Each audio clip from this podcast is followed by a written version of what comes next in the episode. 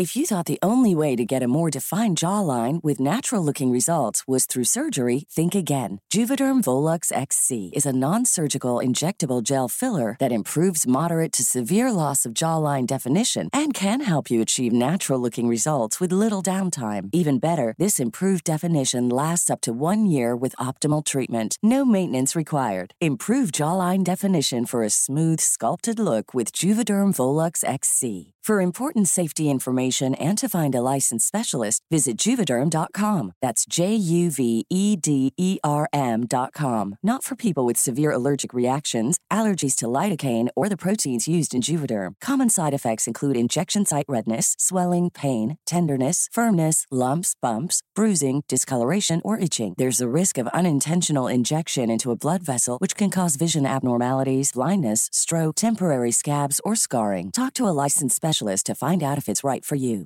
Introducing WonderSuite from Bluehost dot com. Website creation is hard, but now with Bluehost, you can answer a few simple questions about your business and get a unique WordPress website or store right away. From there, you can customize your design, colors, and content. And Bluehost automatically helps you get found in search engines like Google and Bing. From step-by-step guidance to suggested plugins, Bluehost makes WordPress wonderful for everyone. Go to Bluehost dot com slash WonderSuite.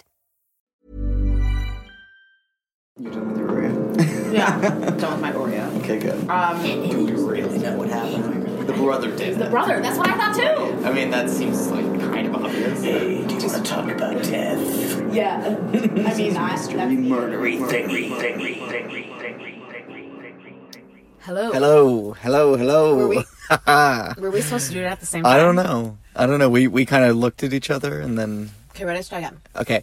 Welcome Hello. to... Oh, Damn shit. It. Okay, welcome to Mystery Murdery Thingy. Welcome to Mystery Murdery Thingy. I don't know what you're trying to do. I'm my sorry. My name is Chloe. Uh, my name is Mario. Um, welcome. Yeah. What's up? Hey, how's it going? It's a late Wednesday night. It's a typical second Wednesday night. We're very relaxed. Yes. Had a good time. Yes. Talking um, about some mysteries. And murderies. And thingies. Let's get started. Let's just yeah. do it. Let's go. Go. Am I going first? No, I want to go first. Okay, you go first. I would like to go first. So, I am going to talk about, I'm going to talk about like, okay, so I usually don't like to get into the types of disappearances where people just straight up vanish. Right. Because usually, usually it's like, here's the victim, this is what they were like when they were alive, we love them, and then they vanished one day, and that's it, no one knows anything, cold case, period. Mm-hmm. The coldest of cold cases, it's just, in nothing, some instances. There's nothing to go, there's nothing left to say. Right. And that's, those are so sad. You don't uh, know if they died, you don't know if they're still alive, you don't know where they are. Right, right. So much mystery. But this one is is a disappearance. Um, I'm going to talk about the Death Valley Germans. So this is a pretty popular case, I'd say. Have you heard of it? No. Okay. So uh, Death Valley, California, actually um, this particular area we're talking about is on the California-Nevada border.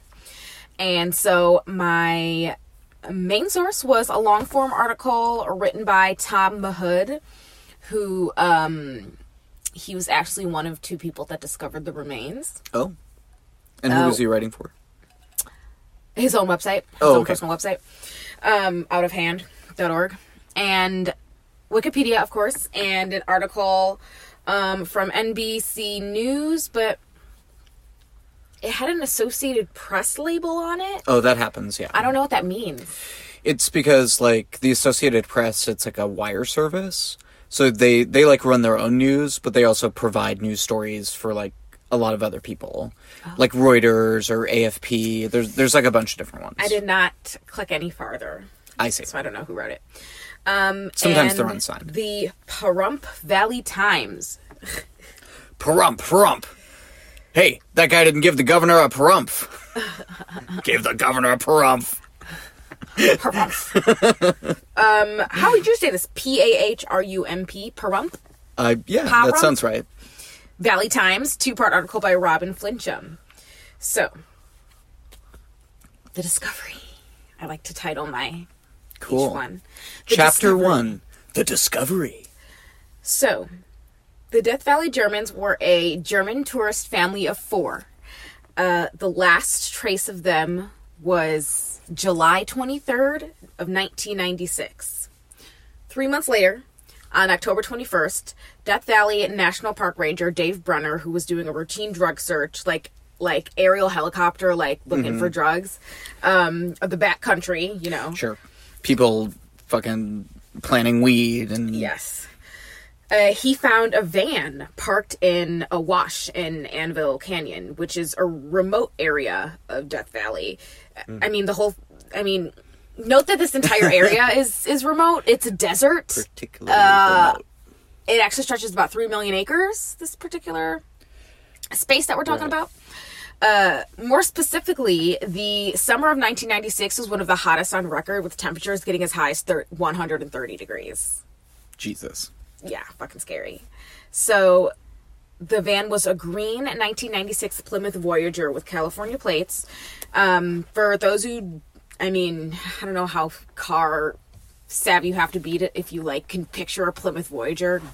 Probably. I don't know what any cars look like. I know what a Dodge Charger looks like, and I know what a Mustang looks like. Do you know what a Chevy Cruze looks like? I have one, so yes. I was going to say.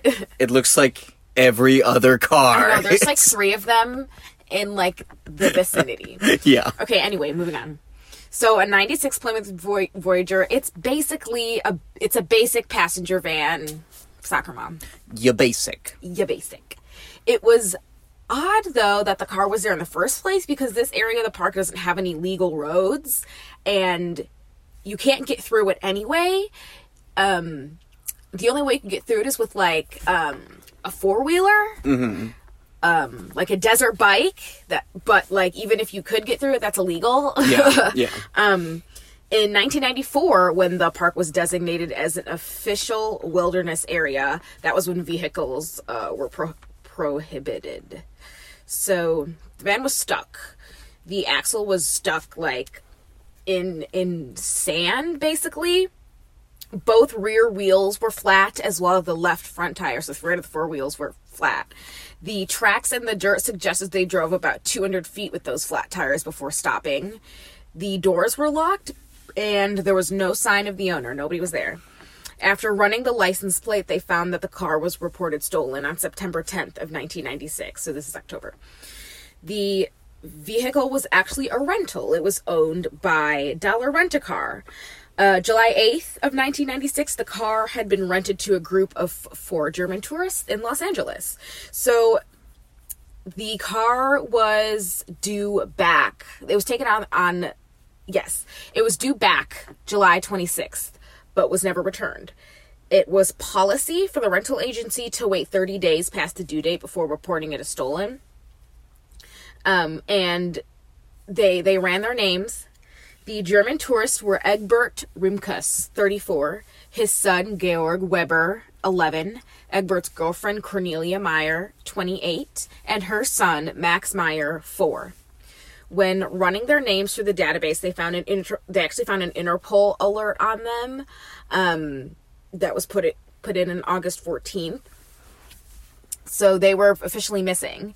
The next day, uh, D- D V N P investigator Eric Inman and personnel from the Inyo County Sheriff's Office, uh, they went back down there and they searched the van itself. So I, the items that were found in the van, two unopened bottles of beer, Bud Ice, and one empty bottle, one empty and one three-quarter full bottle of bourbon. Bourbon? Bourbon? Bourbon. How do you say bourbon? Bourbon. It's bourbon? Yeah. I'm embarrassed. Unless you're, like, you know, in France, you know, bourbon. Uh, several empty large water and juice containers, luggage and clothing, numerous exposed rolls of thirty-five millimeter film, and a thirty-five millimeter camera. One new Coleman sleeping bag in its box, and one empty Coleman sleeping bag box. A tent, a pipe with tobacco, a leather card carrier containing Swiss bank cards, and a Citicorp card for Egbert. Card with the, quote, Seahorse Resort in San Clem- Clemente, numerous toys, and an unused compact spare tire and jack. So here's what they think the rough timeline is. The family left Frankfurt, Germany, and arrived in Seattle on July eighth where they then left for Los Angeles. The van they rented was due back the twenty-sixth. I think they got there on the twenty-third, and their flight back home left on the twenty-seventh. So there was no evidence of of them ever leaving the U S A either. On July twelfth, Egbert made a call to his bank in Dresden requesting fifteen hundred dollars to be wired to a Bank of America branch in the Los Angeles area. The family then ended up in Las Vegas at the Treasure Island Hotel. And July twenty-first, there is record of Egbert. He faxed a request form um, uh, f- from the hotel to his ex-wife and his son's mother, uh, Heike Weber, requesting additional funds to be sent to him. So mm. the um, the hypothesis was that they were low on funds, especially because the money would never sent. And the family checked out of the hotel the next day, and they were headed to Death Valley. Mm. So what we know next is based on visitor logs, items found in the car, and photos recovered from the camera. Receipt records at the Furnace Creek Visitor Center show that on July twenty-second, two copies of the booklet, quote, Death Valley National Monument Museum text in the German language were sold. The tourists spent a night at Hanuapa Canyon near Telescope Peak before arriving in Warm Springs Canyon, north of where the van was eventually found. So the, the, visitors, the visitor's log... Um, had a note written in German that translates to, quote, going through the pass. Cornelia Meyer signed her name as well as the rest of the family's names. Uh, the pass, the pass, quote, unquote, most likely refers to Mengel's Pass, pass and the only way to cross, and Mengel's Pass is the only way to cross to the Panamint Mountain Range, and they, it was, I'm, I think they were headed to Yosemite.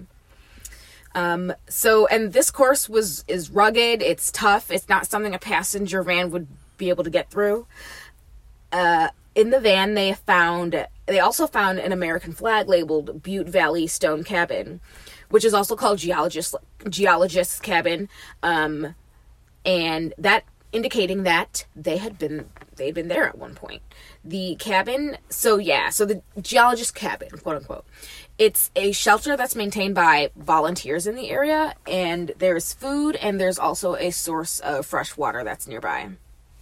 Um, so their whereabouts between being at the visitor center on July twenty-second and then signing the logbook at Warm Spring, um, July twenty-third, were unknown at the time. So there's this huge gap of time. So the first search. Search teams canvassed the area over a period of four days, uh, the, October twenty-third to the twenty-sixth. Expand. So each day they went out and expanded the search area.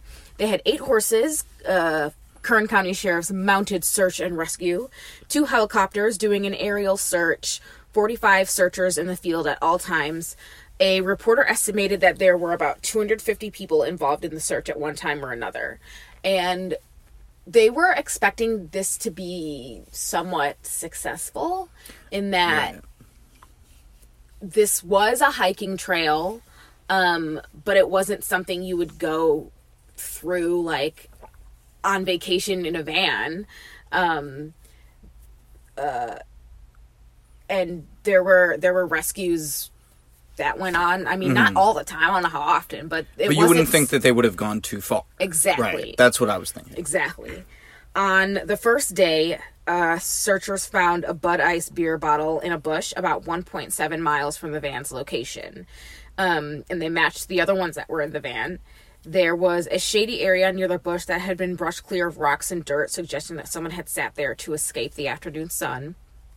And so those were really, that was it. Hmm. Uh, over the next four days, there weren't any other clues that were found. So this was the only large, large-scale official search. Since then, there have been numerous other searches. Um, park rangers looked into the mine shafts as well later on, but they didn't find anything. Hikers and other en- enthusiasts organized searches. Private teams went out to search as well, but those are were not... There's mu- not much known about those. Mm-hmm. Um... Nothing more was found, and the trail went cold for about thirteen years. The Meyer family had gone through the legal procedure of declaring their daughter Cornelia and their grandson Max dead, um, even though there was still uncertainty and no proof. Uh, Ursula Rimkus, Egbert's mother and Georg's grandmother, uh, she never gave up hope and just simply went on to wait. Tom Mahood comes into the picture when he hears the story in the summer of two thousand eight. So this was one of two cases that got, got him interested in the search and rescue field in general. So um, a year, um, not too long later, February of two thousand nine, he joined the Riverside Mountain Rescue Unit, R M R U, and trained as much as possible. So he basically became a um, part of a search party, uh, a search and rescue party. And, so, and he also talked about in the article how he learned like man tracking, which sounds weird, but it's basically you learn how to how to track a person instead of like an animal, sure, per se. A, right, a human animal. Yes. Uh, he did his own research um, with the case. He was super fascinated with it, with the help of a woman named Debbie Breitenstein, one of the original searchers, as well as reports from two other private individuals, one being Dick Hasselman, a retired professor from Virginia Tech, and Emmett Harder, who did his own search and report titled, quote, The Cauldron of Fire. Uh, Tom also received a copy of the Death Valley Investigators Report by Eric Inman. And Eric Inman was one of the guys that um, was first on the scene um, and looked at the evidence in the van. Mm-hmm. Um, so he gathers all this research and, he, research and he concocts a theory. And it's very well thought out. It's... Uh, The basis, the basics of it is that the tourists made a ton of honest mistakes that ended up with deadly consequences. So Tom notes that the family was probably low on funds as they traveled to Yosemite via Death Valley.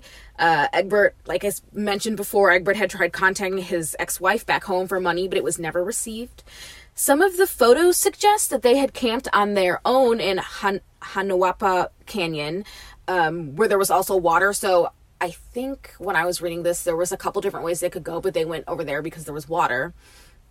Um, if they were low on funds, they couldn't have rented a cabin, um, and they couldn't camp in the main valley because of the heat. And this wasn't really, this was like not a, a conventional camping spot. Uh, overall, their plan made sense, but they didn't prepare for how difficult it is to camp and hike through the area without proper expertise and equipment. They had all they had was a map in the pamphlet. Mm. Um, his okay, so yeah, Mahood's theory goes on to explain that the tourists continued south to Warm Spring, hoping to find more people and info there, but it was deserted. And then Warm Spring was where they signed the register, and then they moved on. The road got worse as they headed back towards Butte Valley, and they stopped at the Geologist's Cabin, hoping again to find other tourists and information about the route, but there was no one, so they moved on. When approaching Mengel's Pass, it was getting more difficult to navigate the terrain, and they realized they they needed to head, head back. It was late afternoon. The pamphlet they had suggested an alternate route via Anvil Canyon Road instead of going back through Warm Spring Road, where they had just been. Um, this was an error in the pamphlet. Mm. Going back through Warm Spring Road would have taken another two hours and as well, and they are, had already navigated through those tough conditions. So, like, in that case, looking at the pamphlet, it made sense to go back through the other road. So they headed back to their last checkpoint, Geologist's Cabin, and turned down Anvil Canyon Road, which was a mistake uh, because the road soon turned into a wash, which I learned, I didn't know what a wash was. Basically a dried up stream at the bottom of a canyon that it's like it's like dried up mud. Sure. And it has the potential to flow rapidly during a flash flood. So it's like mm. it's kind of like right outside our door. Oh yeah, There's we know exactly what that is. Right. Yeah, yeah, yeah. So at this point they are stranded. Tom guesses uh, that someone, probably Egbert, traveled one point seven miles east, sat down at, at a bush, and drank a beer, which, and that was the evidence that was later found in the search, probably to form some type of plan. So here's what Tom thinks happened. Quote, and this is a quote from um, the article that he wrote, quote, "Remember that the Germans were new to the desert Southwest and unfamiliar with things that to some of us are so obvious we don't even realize we take them for granted. The Germans had likely seen many military installations in Europe, and they had certain commonalities. They all had fences which were regularly patrolled by armed personnel. From Egbert's perspective and knowledge pool, the likelihood of patrols or sentries at the edge of a military installation would have seemed quite high," mm. end quote. So, however, that's not the case with U S military bases, because there isn't fencing or personnel, really. The security, it's, it's the vastness of the desert. Like, that's pretty much it. Sure. Um, the, the area that was nearby, China Lake, N W C, um, Naval Weapons Center, I believe, was eight to nine miles south of Anvil of Anvil Canyon.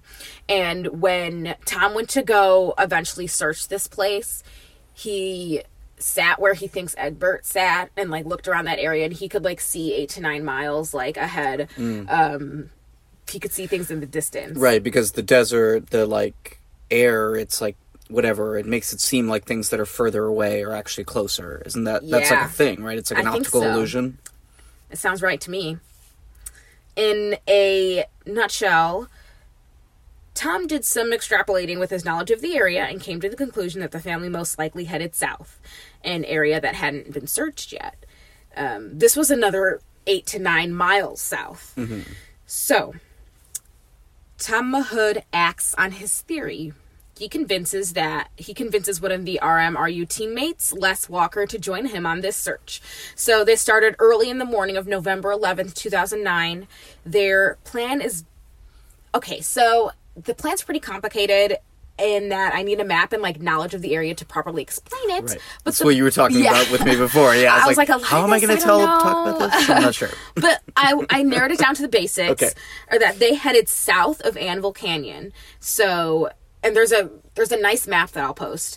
There are three canyons that ran south from where the va- from where the van was found, and they chose Squaw Spring, which is a canyon on the west, because it had a source of water.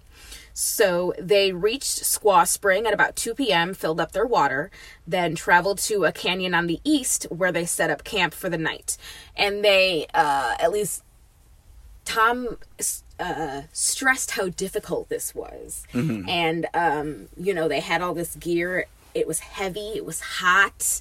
It was rough terrain. It's not easy. Mm. This was a, a very difficult hike. And so they set up camp. And then they headed out early the next day to continue south along their planned search route, and then they set up a perimeter. So Les and Tom split up, but they stayed in contact through radio or just, like, yelling at each other. Mm-hmm. Um, like, across the canyon. Hey! Yeah. Uh, eight forty-three... Hey. Have you found them yet? eight forty-three a.m. Les finds a wine bottle. Only fragments of a label could be seen. Les... And then a few... Not too long later, Les radios over again, finds what he thinks is toilet paper, but upon further inspection, it was pieces of a daily planner with writing in German. Then he radios again a few minutes later, quote, "Tom, we have some bones over here," end quote. nine fourteen a.m., Tom joins Les, who was about six hundred meters northeast of him. Skeletal fragments were spread over a wide area. Um... Les had also found a wallet and I D cards with the name Cornelia Meyer, her passport and bank I D with photo, business cards from places they had stayed on their trip, uh, found remains of a small shoe, possibly that of a woman or a child. There was a toothbrush and a tube of toothpaste or some sort of salve. Um, they found a clear, another clear glass bottle, which was later matched to the same ice bud bottles that were found in the van. They... picked up the wallet and I D cards to prove to the D N, D V N P rangers that, like, this was legit. Mm-hmm. Um, their reasoning, they, like, knew, you know, it was evidence, but their reasoning was, one, it had been out there for thirteen years. Um, two, th- it was the it was the thing that they could take back, um, where it would it wouldn't be harmed in that case. Mm-hmm. Um, something physical like that. Sure. Besides, like... you know, the bones. Yeah. They made sure not to disturb the skeletal remains, and they headed back north. So this starts the beginning of a very long process of working with the Inyo Sheriff's Office, the F B I, and the D V N P. Um, If y'all want to read the article, it is by Tom Mahood, called The Hunt for the Death Valley Germans. It's a great article, but he goes into more detail of, of what that was like and how they were, um, they were just like search and rescuers who were off duty that like found this stuff. So they're like, oh, these guys are enthusiasts. So mm. they were like kind of skeptical sure. sometimes. Um, but their knowledge of the area is what really... And his really smart reasoning. I mean, the fact that he headed south based on that maybe they thought there were people somewhere mm-hmm. and there's a military base that has people. Maybe, you know, it was a lot of reasoning that I was like, yeah. oh, like, that makes sense. Um, and then it was actually successful. So what happened? Nothing more was found. I mean, um, including the remains of the children. There was no evidence of, of, of foul play. Um, they, uh, uh, eventually the bones were identified as belonging to a male and a female. And the only D N A that was recovered was from the bones of Egbert. Um, those were the ones that they could only like positively identify that it was him. Um, but we don't know where the children are. Um, where their remains are, uh, we don't know. Cause of death, probably dehydration, exhaustion, who knows. Um, but yeah, they did find the skeletal remains, mm. but we still don't know where the children are, or we don't definitively know why they went that way, first of right. all.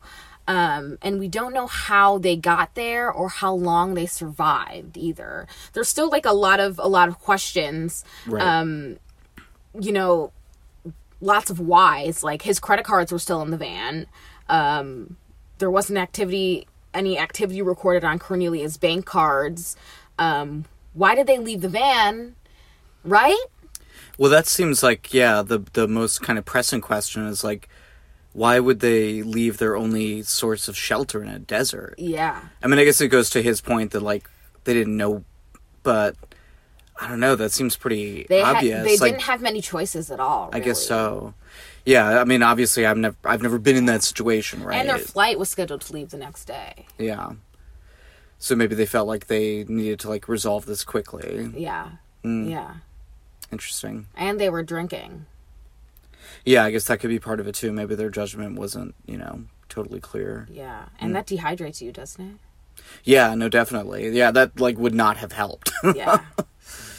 But, um, so, I mean, one of the, there's a lot of crazy theories, mm-hmm. um, but the one I like was, um, some, some relatives reported that Egbert was, like, really into, uh, technology and, and conspiracy theories and stuff like that.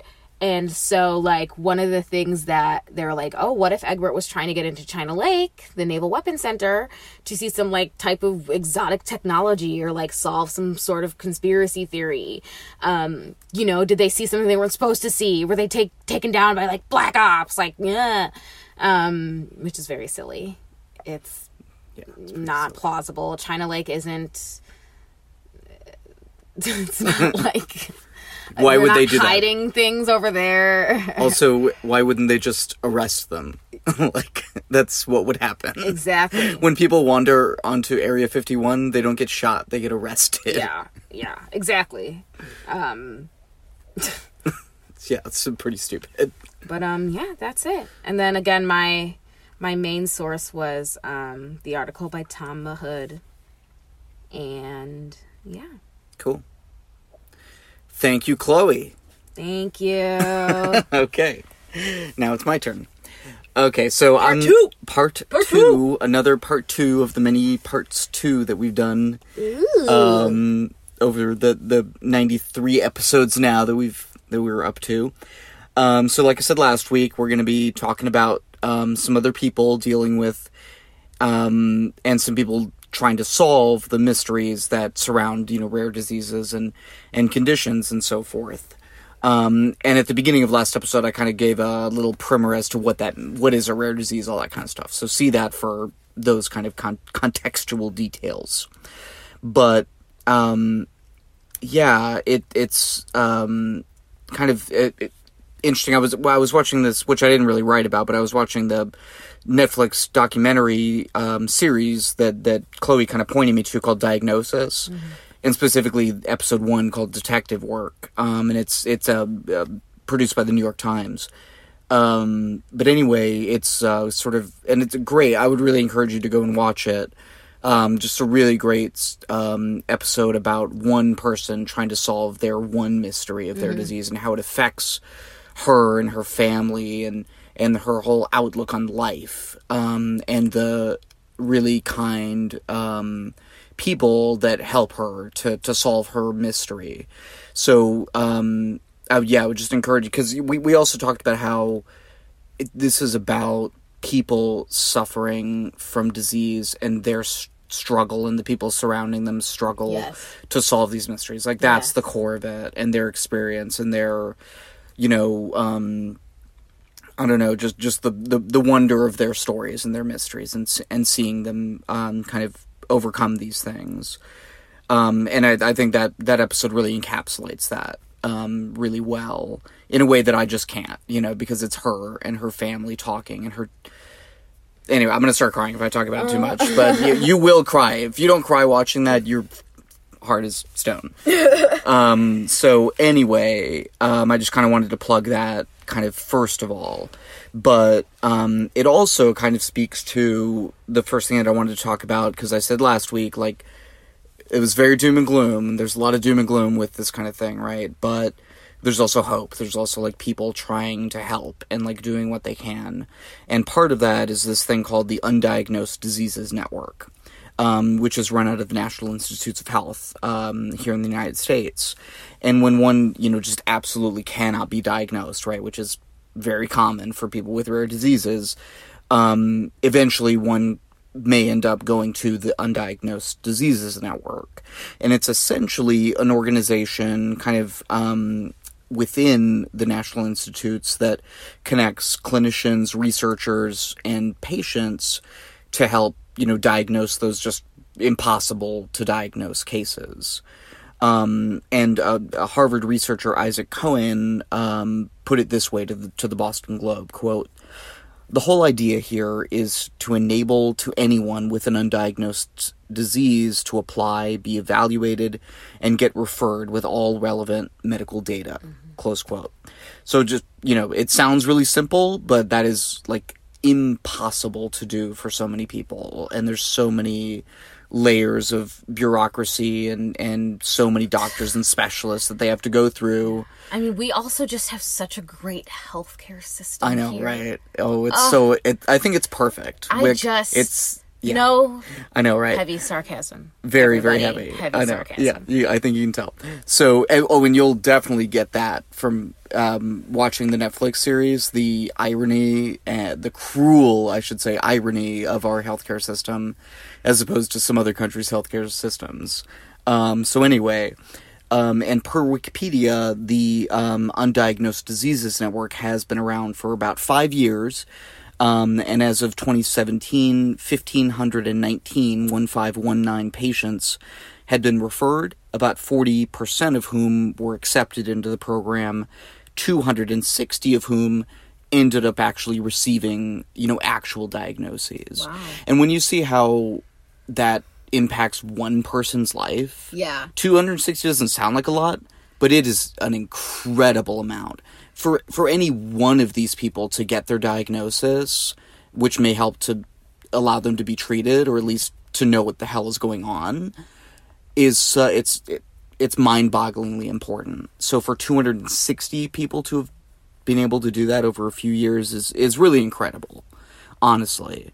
Um, and, and it's it's only because th- these people focused on breaking through the, you know, Kafkaesque healthcare system that yeah. we certainly have in this country, so that patients and advocates, um, you know, don't go from doctor to doctor, but rather the doctors, the specialists, the testing, anything that's necessary to get the diagnosis comes to them, yeah. that they're plugged into that network. It's not that... It's about resources. You know, exactly. It, resources and visibility. That's like, if, if, if I could only make two points out of this whole story, resources and visibility are like the two things that help to solve these mysteries. Because again, these are... The these internet. Are, the internet. This is one of those things the internet was literally made for. Like, when they no. were developing the internet, this is the exact kind of thing. Sharing knowledge. And what they, they showed on the Netflix uh, episode, ex- exactly. That's exactly what they were um, talking about. So, anyway, yes, go online. Um, go to the U D N Gateway. Um, which is an online portal funded by and run by the N I H. And, you know, you or someone who may be dealing with these things can um, hopefully use that as a conduit to that kind of visibility and connections to resources. And we and we talked about this earlier, too, the really vital um, whole genome sequencing. Which, which is just, and I'll talk about it in a second, like so, really what that is, which is so key to, to this whole thing. And it really is crazy, yeah. Um, and that's the kind of thing that may be necessary to, again, solve these toughest um, of, of the tough diagnostic enigmas. So if one gets accepted to, to the U D N, um, one is referred to one of twelve clinical sites around the country. Um, and often... one will get the aforementioned whole genome sequencing. So, whole genome sequencing, that is a way to read not just the D N A um, within the cell nucleus, right? As I was, uh, we were talking nucleus. about this earlier, it's not just the D N A that tells the body which cells to make and how many to make, but also the rest of the D N A involved in the functioning of the cells. So, which um, particular parts of the D N A to turn on and off, and therefore how the cells actually function. Do they only look at genetic diseases? Um, they don't only look at genetic diseases, but many, many of these um, rare diseases are genetic, are genetic in nature. Diseases? Okay. So it's a main focus. Um, it's sort of a big focus. Um, and sometimes, you know, you think of gen- you think of genetic as being hereditarily genetic, but that's always not always the case either. Some of these rare diseases are... as they say, uh, what is it, sui generis uh, mutations. So they're not something you got from your, your mom or dad. They're something that There's was created by a mutation in your body, a okay, random mutation, yeah. or your something body got hit by a gamma wrong. ray, or some, you know, as we'll talk about in the sort of story that I'm going to talk about, there could be environmental factors involved as well. So we'll get into that too. But sometimes it is sufficient to um, do this whole genome um, sequencing in order to, you know, find out what the genetic anomaly is, you know, from wherever it came. So anyway, um, this is, yeah, looking at sort of the whole range and, and scope of the D N A involved in, in the functioning of your body, which is um, what allows them to uh, to. to get that actual diagnosis, to say exactly this is what it is. Um, so it's it's not a cure-all like we talked about. It, it it's not going to solve every one of these mysteries, but it it has made a significant difference um, in terms of what I found in my research in solving rare disease cases uh, through the U D N. So that's um, partly because the cost of the test has come down dramatically by okay. orders of magnitude okay, over the past like ten or fifteen good. years, right? Um, so it's it's a av- it's more widely it's available, more so accessible, exactly. Even in our you know our healthcare system, I'll just say that. If a genetic anomaly is identified, that's when the detective work, you know, sort of the the groundwork, right, of the clinicians and the researchers begins, because it's not necessarily enough to know what the particular genetic anomaly is to know that that's what's causing your disease. So this is kind of a subtle thing too. One may have a genetic mutation, but you and and have a disease, right? But you don't know if you that's know necessarily that's what's causing cause. it. So there's that's sometimes tricky. where, you know, they look in this wide database, right, and they say, oh, this mutation, it's rare, but the people who have it don't exhibit these symptoms. So this is probably not what's causing it. Or they may, which is really interesting, do sort of targeted research using genetic manip- man- uh, manipulation, you know, CRISPR and all that kind of stuff, to introduce the genetic manip- uh, mutation into like a zebrafish or a fruit fly, and then oh, um, study them. And see how it... In- it, it, it- Exactly, oh, and uh, how it expresses, how yes. it how it manifests, know, manifests exactly. So that's another kind of way in which they'll they'll look into it. So these clinic clinical investigators will also look for yes. evidence Um, what do you do for a living? Oh, you know, I'm a clinical investigator. Right. Um, like I said, in these kind of large genetic databases so that they may connect it, you know, in fact, to someone else who has the genetic anomaly and is suffering from a similar set of symptoms. In essence, in a perfect world, the process for a patient um, kind of goes like this. It's a series of connections uh, from a person to another person, right, that leads ultimately to a treatment or a cure. You know, that's what we hope will happen, right? That's what happened for, um, and I... blanking on her name, uh, Angel, um, in the uh, Netflix series. So, you know, that's that's hopefully what yes, will happen. The first one, it, the first episode is a happy ending. Right. Of course, it doesn't always work out that way. Yeah. You know, unfortunately, sadly. It, it saddens me to say that, uh, literally. Um, but the U D N and, and people like them who are doing this investigative work uh, help to improve the chances. And that's really all that we can hope for with things like this, you know. As we, um, right. right, so as we touched on in the last episode as well, um, you know, it, it, it helps to create that visibility. That that's the other part of it. So, you know, if two people who are suffering from a rare disease, you know, go to the U D N, well, then they're both going to know about each other, right? So it helps to foster that community, that network, um, because if there's no, you know, if there's one, if there's two patients, as tragic and, and as important as it is for even, you know, for just one or two people to be suffering from a rare disease, unfortunately, there won't be any focus on treating it or on finding a cure. That's... I, I have a question. Yeah. I don't, and I don't know if you know the answer to this. Um, you said people get accepted. Why wouldn't want you get accepted? Because you don't, in fact, have the kind of condition or um, disease that they would, you know, be helpful in looking into. Um, I'm not sure, maybe other factors, maybe you have comorbidities that just, you know, they wouldn't necessarily be able to, I don't know. Yeah. They I'm not sure. They wouldn't be able to help you in the first place. That's, yeah, I mean, that's what I would imagine. I bet some people fly thinking they have, like, one thing and they don't. And... yeah. Or maybe they have a diagnosis, but they want a second opinion and maybe that's not really what they're there for. Right. I'm not totally sure. Um, but as, so... It, it again, creating that network, right? If if even a relatively small group of patients and advocates band together to create that visibility, then there's a, that incentive for researchers, pharmaceutical companies to take action. Um, David Adams, a pediatrician with the N I H, sums up the goals of the, the U D N like this, quote, "It is our hope that the gateway will serve as a model for rare re- uh, rare disease research, minimizing the practical distance between families and subject experts who may be anywhere in the world," right. Close quote. And, of course, that was the case for Angel, um, although it wasn't technically through this. But it's really that practical distance, right? Um, the internet can eschew physical distance, but it takes networks like this to, you know, get rid of the practical distance. Okay, so that's just one example of people trying to make things better for patients, families, et cetera. Obviously, there's other good examples out there. So, um, yes. Now let's dig into a more particular story from another long-form article. We love our long-form articles on uh, Mystery Murder Thingy.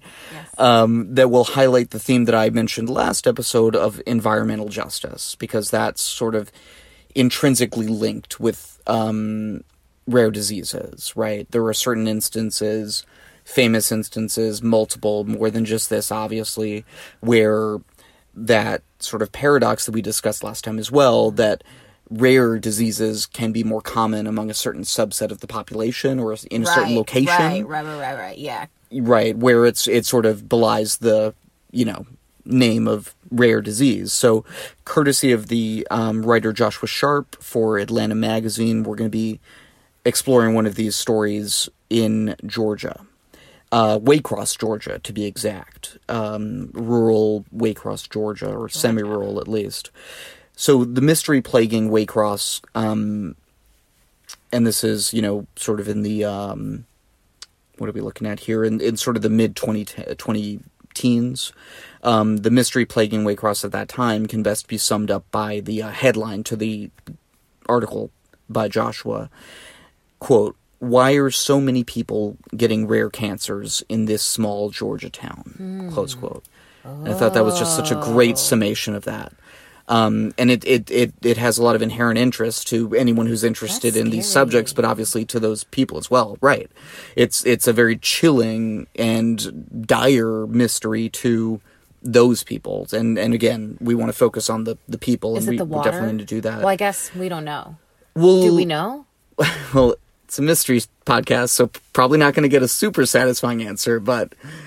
Um, I don't want to give it away because I've got about uh, three pages to go here before we get to anything uh, that's even close to an answer. So let's dig in.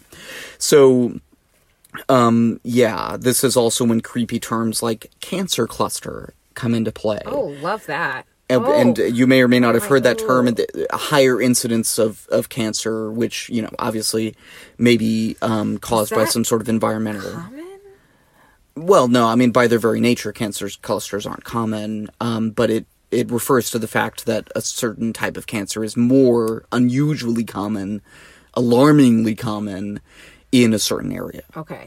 And um, tragically, a cancer cluster seemed like it may be developing in twenty fifteen around Waycross, Georgia, specifically when three children were diagnosed with uh, rhabdomyosarcoma.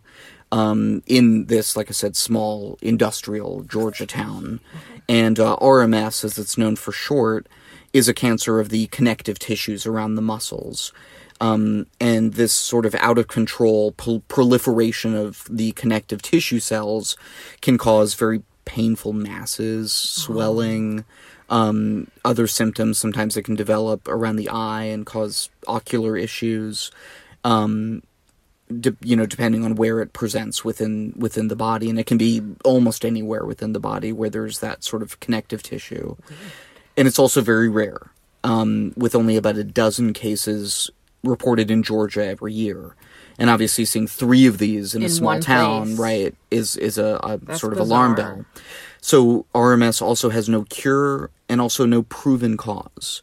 In other words, it's been determined that it's not able to be determined what actually could cause it, which which is actually not uncommon in cancer. It, able to be determined, meaning like th- it could be so many factors that they can't pick one, or the other way around? When you're talking about determining the cause of a disease, you have to identify a pathway. So a medical investigator would have to say, you know, for example, this genetic anomaly causes this malformed Um, you know, um, protein, which causes this cell to proliferate, which is causing a tumor, right? There has oh, to be like a chain it. of causation. Okay, okay. Whereas with rhabdomyosarcoma, th- there's not able to be a... There, there's just no established way to know what the link is to cause it. Okay, okay. So that, that, that chain of causation can't be established. Even if you can say that there's a likelihood that it was caused by a certain source because it is known to be carcinogenic, which means ca- cancer-causing, you, you can't say for sure that this thing caused your rhabdomyosarcoma. So again, just laying that out there, right? We're not, we're not, we're probably not given any definitive answers. So just want to be real clear about that. That's the mystery. That's the mystery. Crazy. Right. So, um, yes, as I find my place here on the page. So in a sense, this diagnosis is inherently a mystery, right? But that doesn't mean that no one has any idea either, as we'll get into. So after another child, the fourth now, was diagnosed with uh, Ewing sarcoma, related and also incurable cancer, the parents of Waycross, Georgia, at the very least, and other citizens, obviously, were pretty certain that something was going on. They, they, you know, some something had to be going on, right? And in fact, two years earlier, a local Waycross resident named Joan Tibor created a group called um, Silent Disaster, quote, Ooh. to spread the word about pollution in town, close quote. Ooh. Right, so... That's uh, a very intriguing name. Silent Disaster? Yeah. Oh, yeah. No, great naming. Great yeah. branding. Because, yes, it, it just brings up, you know, that um, image in your mind immediately, right? So... um Yes, there there was and is a lot of pollution in and around Waycross, Georgia. Like, that's not a mystery, right? So the fact that there were people looking into it also, you know, definitely makes sense. So when this was happening, though, when these diagnoses were, were coming to light, the Georgia Department of Public Health and eventually a division of the C D C, the Centers for oh. Disease Control, yeah. would would come in and look into this mystery of whether the industrial actors in and around Waycross were, in fact, negligently poisoning residents and giving children cancer. Oh, the re- to, to, to, to not put it too bluntly, right? Jesus. Um, not that they were doing it on purpose, mind you. You know, I don't, I don't want to make, like, unfounded accusations, but um, I do want to make founded accusations. I don't want to um, shy away from saying what it is. You know, that that's the scope of what we're looking at here. The residents of Waycross, in other words, as Joshua put it in his article, were, quote, forced to consider whether the industries that gave it life could now be taking lives back, Ooh. Close quote. It's a r- really good article. A lot of good phrasing in this article. I like it. The investigation and notion that the heavy industries in town may be culpable uh, divided opinion within the town, as, as you can imagine. Seems seems about right. Right. Some saw the notion of a cancer cluster as a consequence of busybody residents and carpetbaggers making stuff up, you know, and trying to make just, just make trouble for the, the good people of Waycross. I wish... Sometimes I wish that I believed stuff like that. Right. Ignorance, bliss, that sort of thing. Bliss. On the other hand, were residents who themselves or family members had been affected by a right. rare disease or otherwise felt that their health had been impacted, you know. So while residents debated, the authorities investigated. And they had, like I said before, a lot to investigate in terms of possible contamination or environmental hazard um, in and around Waycross. As um, nearby, you know, and sort of emblematic of that, nearby Ware County, um, and they call it, like, um, Waycross, Ware County. It's like this one sort of, you know, unified area, has nine of the most contaminated sites in the state, according to Joshua's article. And there was also a one, um, oh, one-time federal Superfund site as well nearby. Um, and Superfund sites are, are um, sort of... Uh, places that are really heavily polluted and probably are causing some, you know, ongoing imminent harm to people. Um, and, disturbing. You know, there had been remediation and so forth, but obviously the, this is more than their fair share. And this is sort of, you know, when we talk about environmental justice, that's what we're talking about, right? Some people are bearing more than their fair share of environmental hazards in this country, whereas other people are not. And that implicates a lot of other things that, you know, I could go on for a long time about. Fair but, share. Yeah. So, right. What what does rather, that even, what does that even mean? We'd rather have no share. Right. Exactly. But, you know, for example, when the E P A um, calculates the, you know, load, right, the, the, the presence of environmental toxins or, or contaminants in the air, they take an average, and they specifically and intentionally take their readings from outside of known areas of high concentration because they want to get an average over a large area. Okay, they want it to be accurate? They want it to be accurate, right? So it makes sense scientifically, but it also doesn't capture the experience of the people, like these people in Waycross, Georgia, who are living near these sites and who aren't experiencing the average. They're experiencing what they experience, which is probably much higher. But we're not doing the readings, you know, on a regular basis necessary to establish that. Oh. And when you don't have data, you don't, you know, the okay. things don't don't get done. So again, it's it's it's sort of um yeah a whole ball of wax. Um, so. Yeah. Um. Okay. Again, trying to find... I'm getting off on a lot of tangents this episode. No, no, no, but this is good. Right. Because that makes a lot... It, it, it makes sense as to why. It gives us a, a, a why. Yeah. It, it, or a possible. Demystify a, a little bit, at least. Okay, so meanwhile. That's one of my famous meanwhiles. Meanwhile. My, meanwhile. The first local child diagnosed with rhabdomyosarcoma, Lexi Crawford, is... And and again, this is around twenty fifteen, is uh, dealing with the pain and nausea. Um, and how old is she? fourteen, oh, fourteen, fifteen, and, and going through things I can't even begin to imagine, right. um, caused by her cancer and the chemotherapy fighting it. And by the summer of twenty sixteen, Lexi's hair had fallen out entirely. as she suffered through the long shot treatment that she hoped and her family and everyone else hoped would save her life. Her fate and those of the other children affected at this point remained very much a mystery. Mm. Others in town began to contemplate whether their relatives, it, the author himself, actually, and his mom, who died of cancer many years before this, um, you know, he started to, to kind of think about this too. You know, had their relative, had their friend who was afflicted with a rare cancer or other disease, you know, could they be part of a pattern? And could this be a pattern? Is there a pattern? Yeah, what, everybody... You know... It's kind of like a... Not an epidemic, but like... Uh, I don't know how to explain it. People are scared. People are scared. Yes. One enterprising resident who had been looking into some of these mysteries for some years was um, a woman named Nelia Griffin, who contracted breast cancer herself um, several years earlier, and it eventually was um, seemingly cured by a... A combination of, uh, I believe it was chemotherapy and a double mastectomy. Okay. So once she kind of, you know, went um, um, past her treatment phase, she made it her mission to find out why she had gotten the the much, much harder question, right, of why she had gotten the um, cancer that she had gotten in the first place. Wow, she went on to explore that herself? Yeah, that she takes just guts. I, exactly. She just like took this on as her mission. It's very impressive.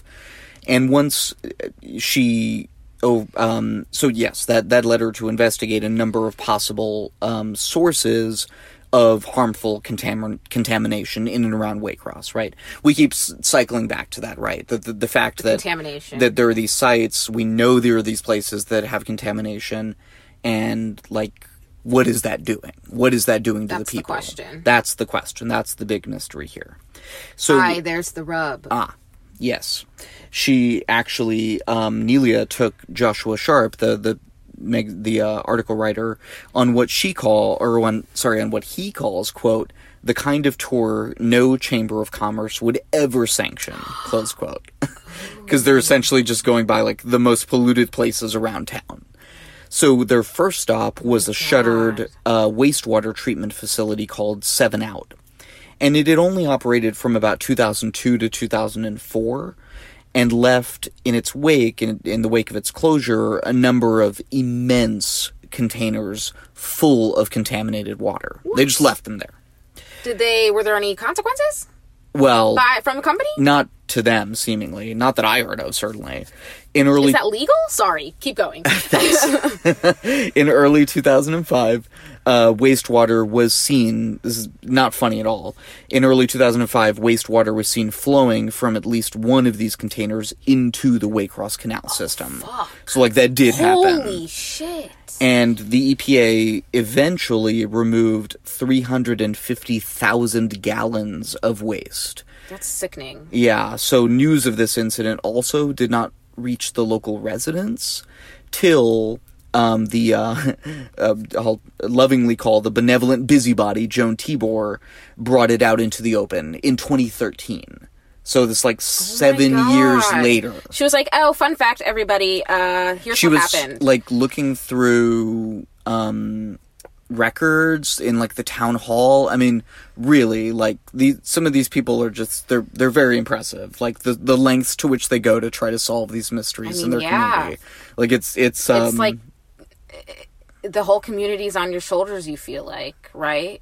Um, that's probably how she feels, you know, yeah. Um, and she seems like she's one of the, the, you know, I mean, obviously I have no idea, right? I just read this one article, but, you know, at least, you know, she's, she's definitely do, uh, bearing her load for the community, it seems.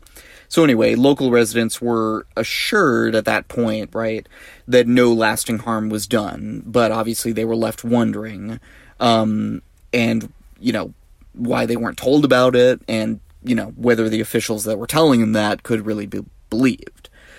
Nelia yeah. and uh, Joshua, uh, continuing our uh, tour that no Chamber of Commerce would ever sanction, also visited the sort of centerpiece of Waycross, Georgia, called the C S X Rice Yard, oh. um, which is a, a, a rail yard named for W. Thomas Rice, a nineteenth century railroad baron whose uh, descendants, I'm pretty sure, don't live anywhere near the yard named after him.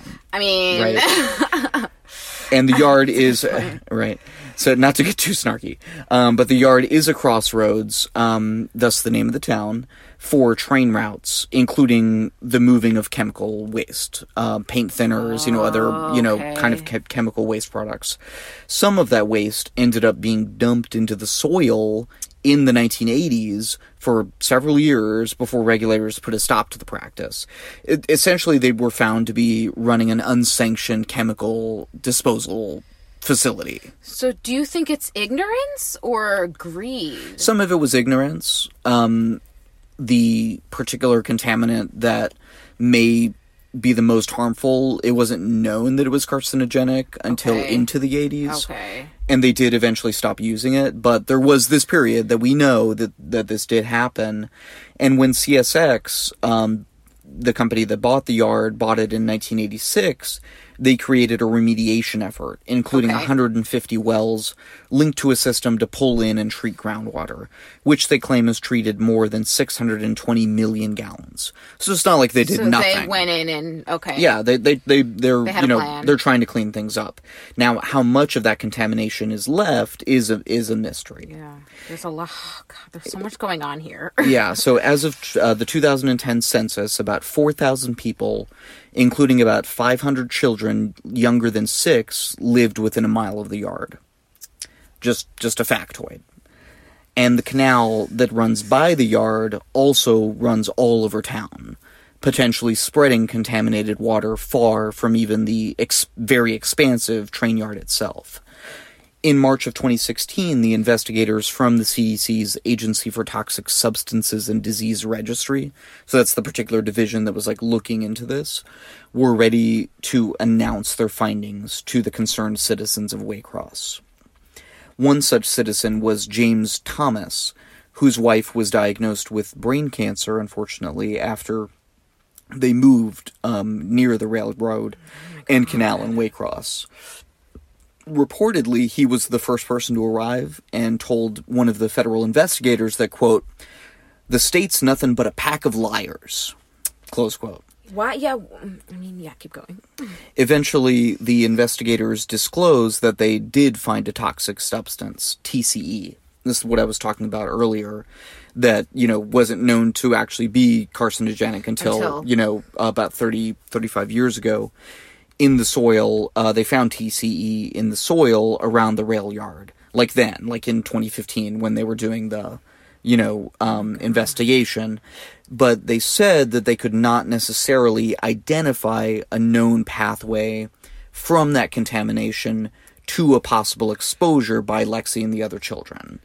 So what they said was, well, we know, yes, T C E so like, is here, but it's here. It's it's in the it's in the soil. It's in the ground over here, and then their houses are like over here. They didn't find like they didn't like tap into their water line and find it or something. Well, I'll get. I was going to get into it oh, that at oh, the oh. end, but no, no, no. It's not answering the question. the the The water itself, the drinking water, is not part of this. That comes from an oh. aquifer from Florida and has it, in no way has anything to do with this. So I guess I'll just answer that question now. So oh, yeah, you the, said canal the, earlier. Right, the canal is not the drinking water. water. Okay. Yeah, so the the drinking water doesn't come from a well or canal or anything in Waycross itself. It comes from Florida. Okay. So yeah, the drinking water has nothing to do with it. So it's more like physical exposure, as we'll we'll kind of get into in a little while. So it, even if it could be determined, they said, that there was some possible physical exposure to T C E by these children, they still couldn't necessarily know that it caused their cancer. Right. There it which, is. Which, again, we, we already knew. And people already knew T C E was there. The, people already knew all this stuff. They didn't find anything. But this is the first anything. time they're talking about it, right? Well, yes and no. I mean, it's the first time these federal investigators are talking about it. I don't, the whole thing is kind of frustrating, as you can imagine. So in the end, little of the core mystery, right, of, you know, what's happening, why is it happening to these people, is resolved to anyone's satisfaction. Right. A year mm-hmm. after that, Um, and Lexi Crawford is responding pretty well to the treatment for her rhabdomyosarcoma. She's returned to school, um, but still is left, you know, with the mystery of how long her cancer will remain at bay. And though, um, sorry, through Joshua's investigative reporting, though, Lexi and her parents did start to determine a possible cause of the cancer if it was linked to the contamination. And this is kind of the physical exposure part of it that I was and talking about earlier. The, this is the if. It, well, the, the, the, this, this could be. This is sort of our best guess as okay. to what, you know, it could be. So a pond adjacent to the rail yard in which Lexi and other children swam may have been contaminated with C T E. It wasn't directly tested, so we don't actually know. Okay. But it could have been, and that could have been the possible p- cause of the exposure. So Lexi did go there almost every day in the time leading to up to her diagnosis. Interesting. And um, she also used to play in an actual um, part of the canal that's closer to the rail yard itself. Mm. And um, that, you know, to me, that seems like the more likely cause if there, you know, if this was the cause of it, that that's where it may have been. Um, because according to Joshua in his article, the closest known contaminated part of the rail yard, like soil, is about three quarters of a mile from the pond. And like Where I said, she swam all the time? Right. And like I said, there are these, there were these wells that are kind of um, keeping it not perfectly, but, you know, pretty well um, on the site itself. So even if it were the cause, it still also leaves the mystery of why didn't the other kids who played in these areas get sick? You know, why was it just her? So that, you know, again, it's like the, you, you, you close one door and another door opens, right?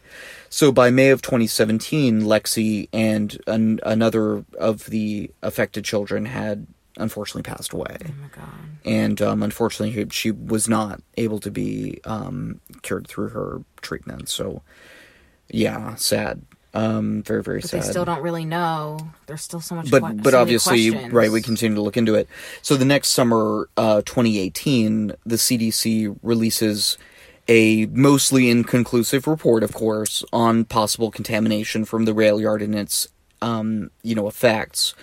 The report doesn't address other possible sources of contamination in and around Waycross. So it, it was a Aren't pretty there nine, limited. You said. Well, that's in sort of the wider area, also in Ware County, but um, certainly there's more than just the C S X, you know, rice yard to look at in town as well. So they formally determined that there was not a cancer cluster, although instead of using sort of data as of where the patients lived, like when they were diagnosed or when whatever, they used um, the location of the hospital where they were diagnosed for some reason.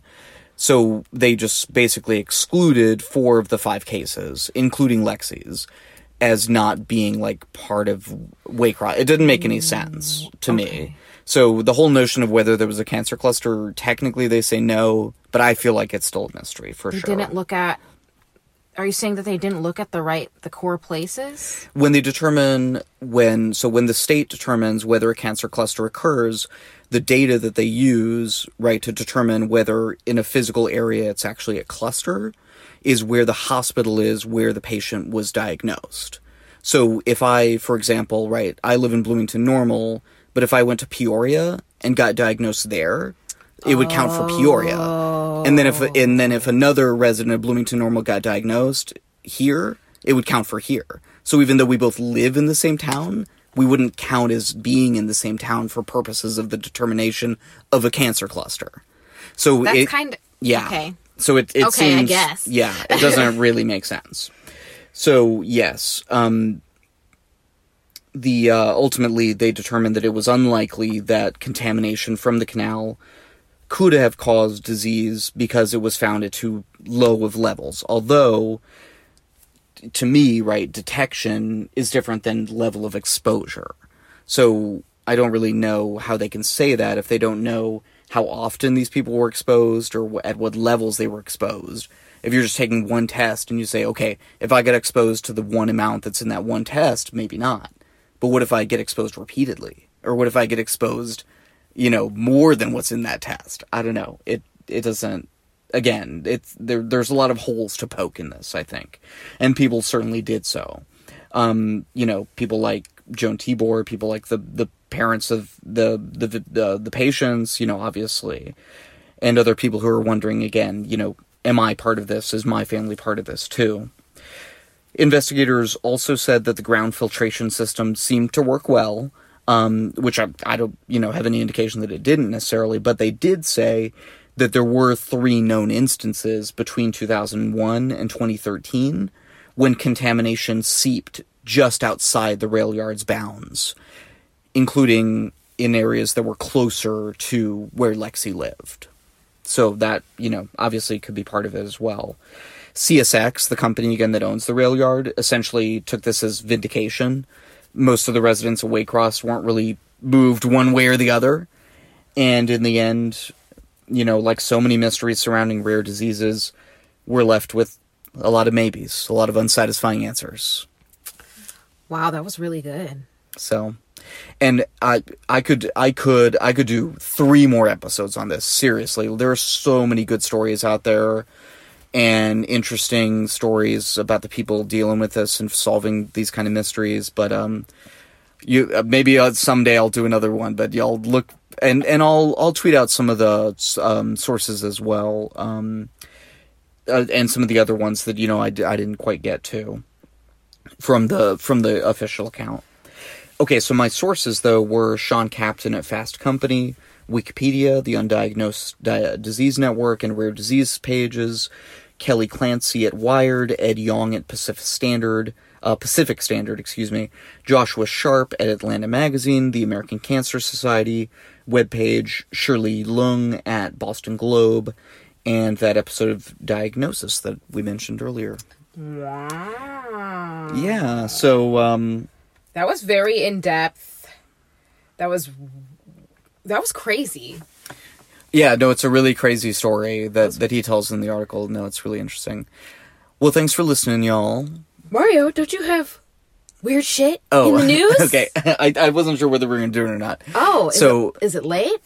Or no, no, what? It's okay. No, it's fine, it's fine. What? So I was just going to mention it because I thought it was interesting. So I read this article earlier, and I don't even remember which where I read it, but... Anyway, it was about Tom Hanks, you know, our friend Tom, and right, and um, you know how he's playing Mister Rogers, right, in the upcoming movie, movie about yeah. Mister Rogers. Apparently, he's also related to Mister Rogers, to Fred Rogers, and th- they are sixth cousins. They share a um, relative who lived in uh, was born in seventeen thirty-two, I believe it said. So distant, you know, distant, but hey. They're, you know, it's a weird connection. It's weird, right? It's weird. Counts. Also good. I felt like it was good shit in the news because it has to do with, you know, Mister Rogers and... Everybody likes Mister Everybody, Rogers. And Tom Hanks. Everybody likes Tom Hanks, you know. On World Kindness Day, they um, put newborns in, in hand-knitted sweaters. I saw that. Yep. I definitely so saw that. Aw. So right. Cute. Yeah, so um, that's I guess that's it for this week, pretty much. Um, I'm I'm taking over our um, our uh, Twitter page, and I'm trying to do a little bit more. I'm so um, bad at it. It's fine. Uh, we're getting it restarted, and so I've already tweeted out a couple of things. So I'll be tweeting out um, some of my um, highlights of just my sources and all that sh- stuff. Just, just check it out. Check it out. Well, I can't tell them what I'm going to do. This is right. No, just kidding. Okay. you have to you have to follow the page to find out. Go to at Murderby Thingy to find out. To find more. Okay. Okay, bye. Thank you guys so much for listening. Don't forget to tell your friends.